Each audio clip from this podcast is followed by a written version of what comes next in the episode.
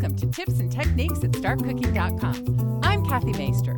Chili peppers add flavor and varying amounts of heat, depending upon what pepper you choose. The fire in chili peppers is mostly in the veins of the pepper. The seeds get hot just from touching the veins. Most grocery stores have charts to help you choose hot peppers.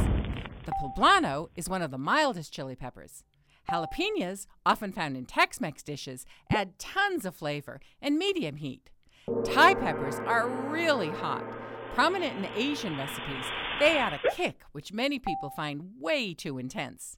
After touching hot peppers, be careful not to touch your mouth, nose, or eyes. The oils will really burn. It's best to just wear disposable gloves when preparing hot peppers. Remove the seeds and the veins. Cut the pepper in half with a paring knife. Then just cut away the veins and the seeds. You can then cut the peppers into thin strips or fine dice. If your mouth is on fire, don't gulp down water. That just spreads the oils around your mouth and down your throat. Drink milk, eat some yogurt, or a big bowl of ice cream. Cheers!